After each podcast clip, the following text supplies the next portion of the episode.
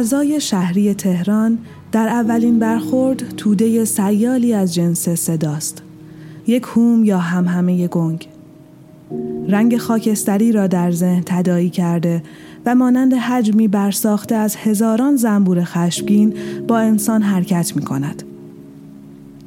این صدای تهران قرن 21 است. در ایستگاه متروی دروازه دولت با کمی دقت می توان اجزای این توده را به تفکیک شنید. دو صدای مختلف بیپ از دروازه الکترونیک بلیتخان. صدای بم یکی از مأمورین مترو که به جوک دست اول همکارش می خندد. صدای رعد مانند قطاری که پیش از نمایان شدن از میان تاریکی تونل به گوش مسافران می رسد و بیتابشان می کند. صدای کفش های جور و جور روی کف سنگی سالن صدای بلندگوها سوت اختار باز و بسته شدن در واگن و صدای جمعیتی که به دشواری وارد آن شده یا از آن خارج می شوند. با فاصله گرفتن از دالانهای زیرزمینی مترو و رسیدن به سطح خیابان هم شرایط چندان تغییری نمی کند. یافتن محله ای که از آلودگی های دیداری و شنیداری تهران امروز در امان مانده باشد تقریبا ممکن نیست.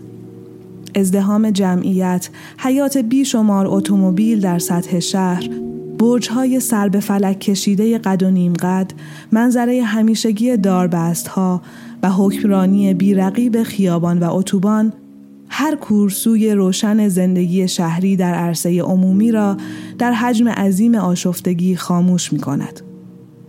کم پیش می آید جریان آب در جویهای خیابان ولی عصر، گنجشک ها روی درختان، صدای خنده آدم ها و موسیقی چند نوازنده خیابانی در تهران به موتیفی شنیداری و دیداری بدل شود.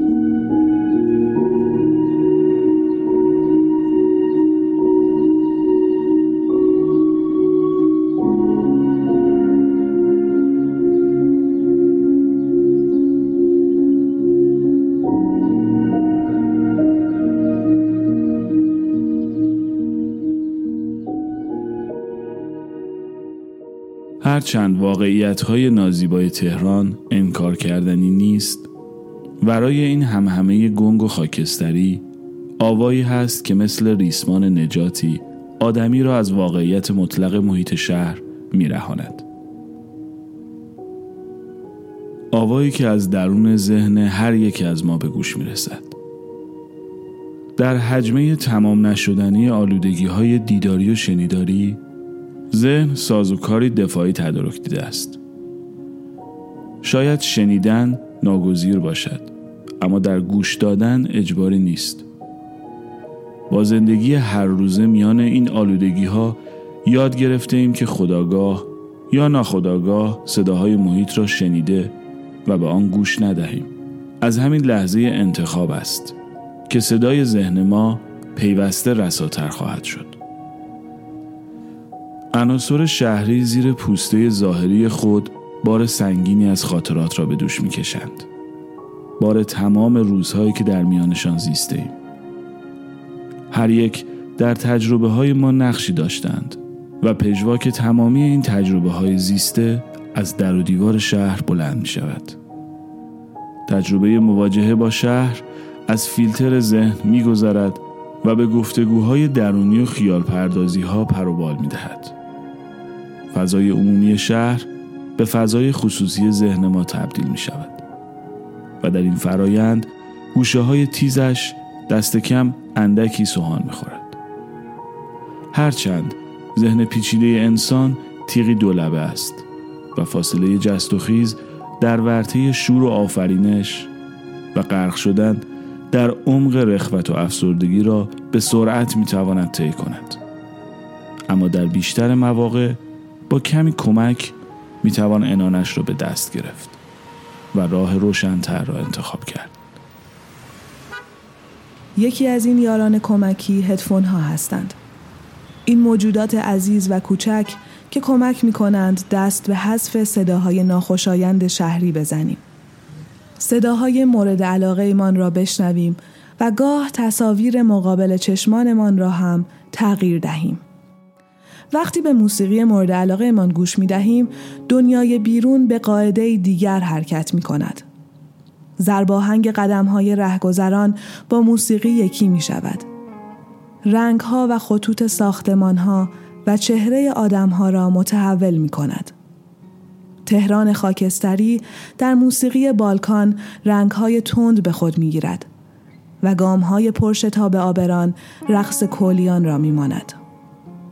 شاید با نوای کمانچه کیهان کلهر سرمان را به آسمان بلند کنیم و یادمان بیفتد که اگرچه تهران انار ندارد اما هنوز چنار و پرنده دارد و یک ترانه راک از آن سر دنیا شاید از شهری شلوغتر و دیوانه تر از تهران تهیجمان می کند که خمودگی شهر را به مبارزه بطلبیم.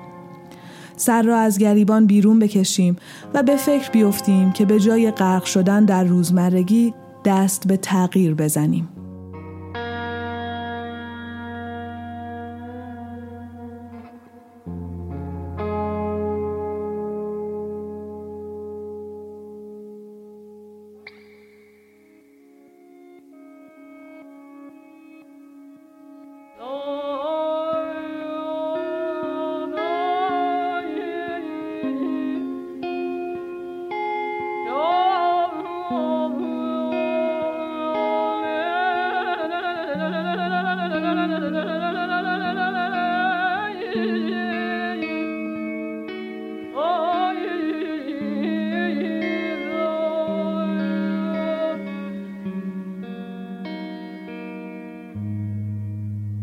for four.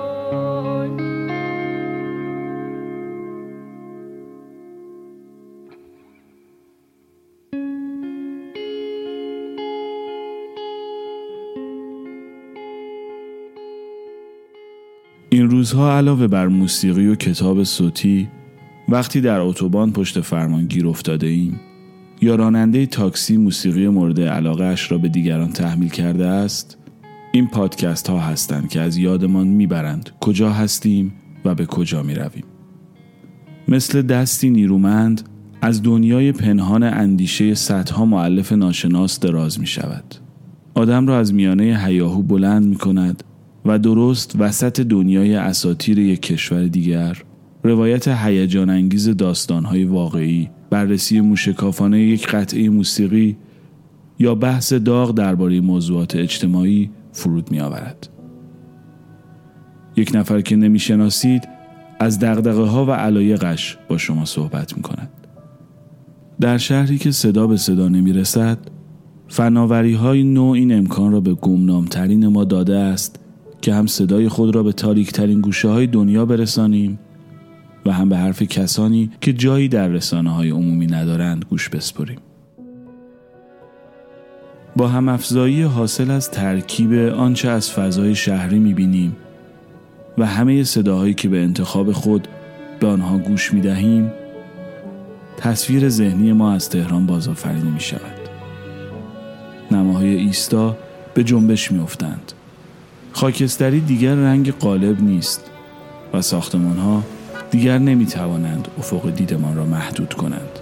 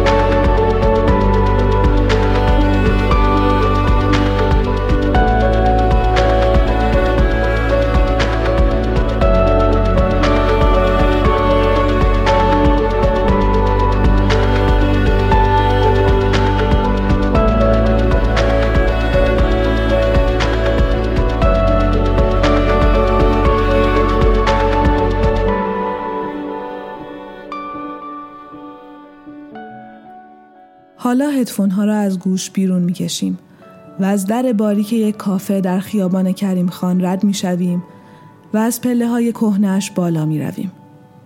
صدای آویز زنگوله سفالی، صدای خوردن قاشق چایخوری به لبه فنجان، صدای گپ زدن آدم ها و کشیده شدن سندلی ها روی زمین، حباب همهمه گنگ و خاکستری تهران را می ترکاند. ناگهان خود را در پناهگاهی پیدا می کنیم که اگر خوششانس بوده باشیم با معماری چشم نواز، چیدمان دلنشین اسباب و اساسیه و موسیقی متناسب تکمیل شده است. کافه های شهر نه فضایی کاملا عمومی دارند و نه کاملا خصوصی. در این فضای بینابینی چارچوب هنجارهای اجتماعی کمتر جدی گرفته می شود. آدمها اغلب برای حرف زدن پشت میزهایش می نشینند و ارتباط کلامی و تعامل جاری در فضای کافه با بیگانگی عمومی مسلط بر خیابانهای شهر کاملا متفاوت است. کافه ها جزیره های امن شهرند. در کنار جزیره های دیگری مثل بعضی کتاب فروشی ها، بعضی پارک ها، بعضی کوچه ها و بعضی آدم ها. تهران را همین جزیره های کوچک است که قابل سکونت می کند.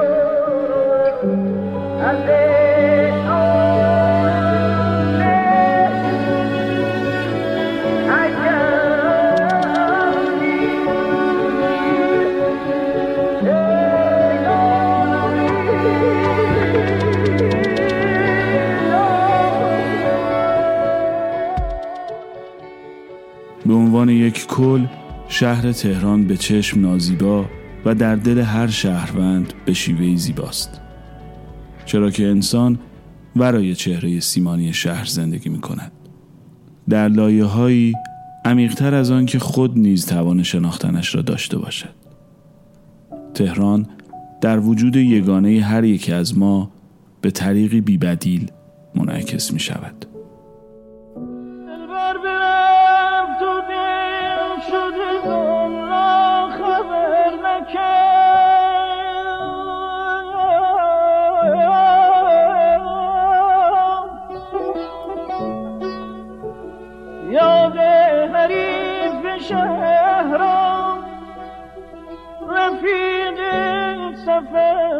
Yeah.